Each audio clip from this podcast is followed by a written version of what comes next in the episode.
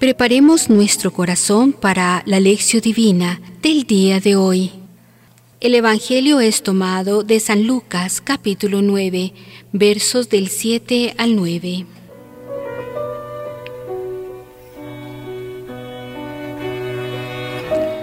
Iniciemos esta reflexión con la oración.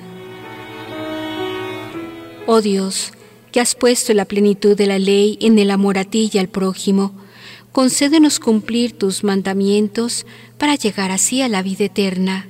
Por Cristo nuestro Señor. Amén. Lectura del Evangelio según San Lucas.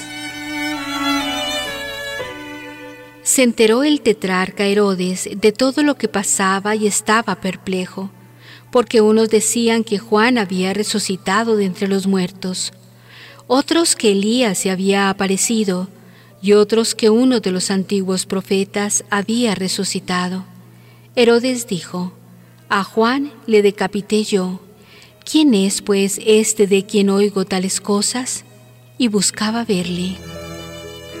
Palabra de Dios.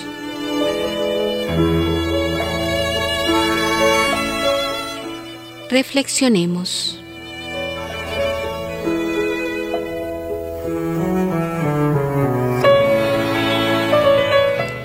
El Evangelio de hoy nos presenta la reacción de Herodes ante la predicación de Jesús.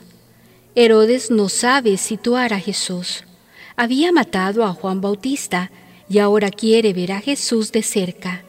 En el horizonte despuntan amenazas.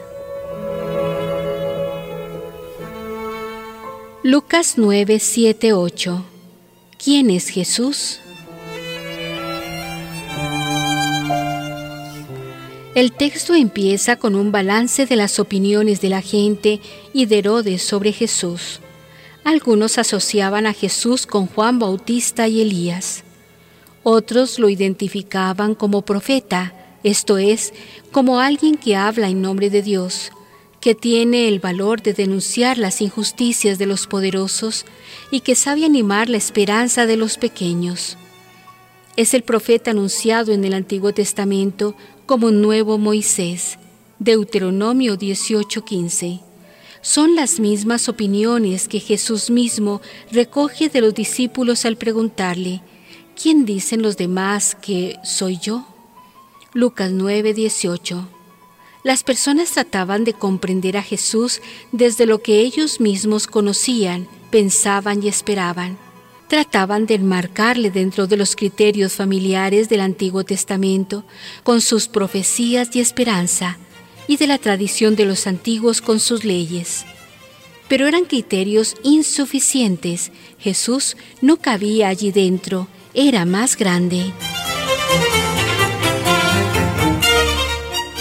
Lucas 9:9 Herodes quiere ver a Jesús. Entonces Herodes dijo, A Juan le decapité yo. ¿Quién es pues este de quien oigo tales cosas? Y buscaba verle.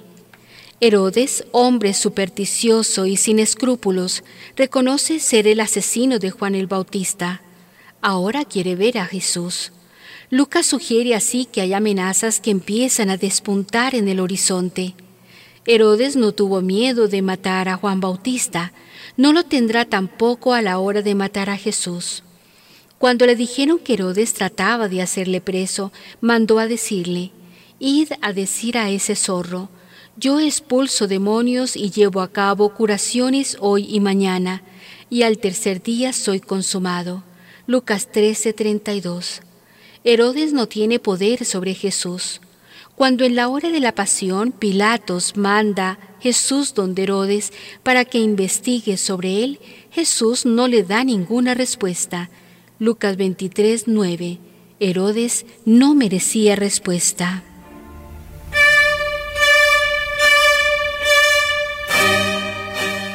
De padre en hijo.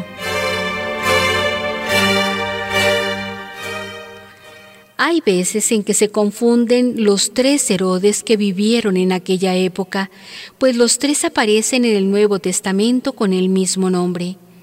Herodes, llamado el Grande, gobernó sobre Palestina del 37 al 4 a.C. Aparece en el nacimiento de Jesús, Mateo 2.1. Mató a los niños de Belén, Mateo 2.16. El otro Herodes, llamado Antifas, gobernó sobre Galilea del 4 al 39 después de Cristo. Aparece en la muerte de Jesús, Lucas 23.7. Mató a Juan Bautista, Marcos 6, 14, 29. Y el otro Herodes llamado Agripa gobernó sobre Palestina del 41 al 44 después de Cristo.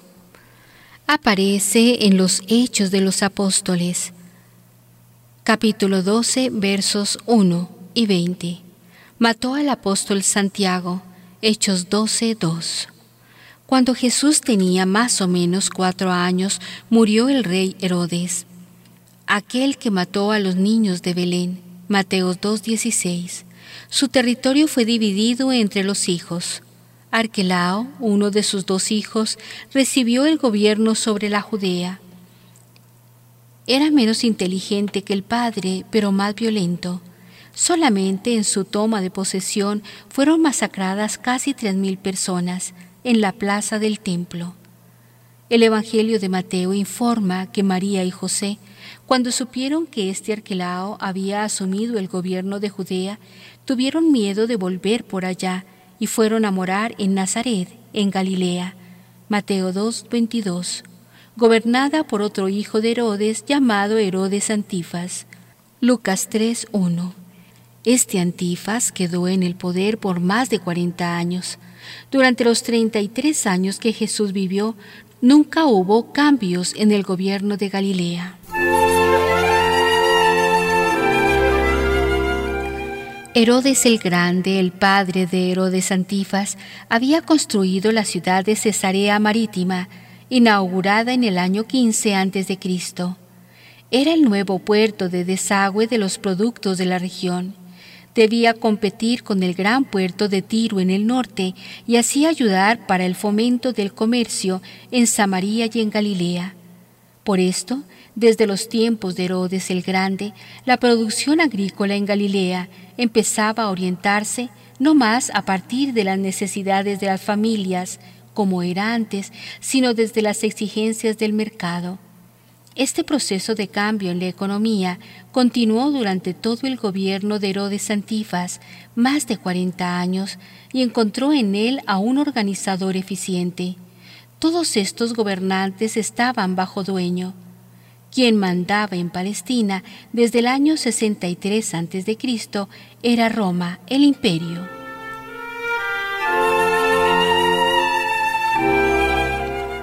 Para la reflexión personal.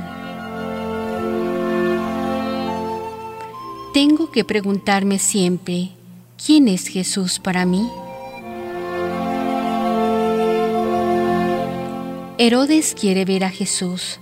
Era curiosidad morbosa y supersticiosa. Otros quieren ver a Jesús porque quieren encontrar un sentido a la vida. ¿Y qué motivación tengo que me empuja a ver y encontrar a Jesús.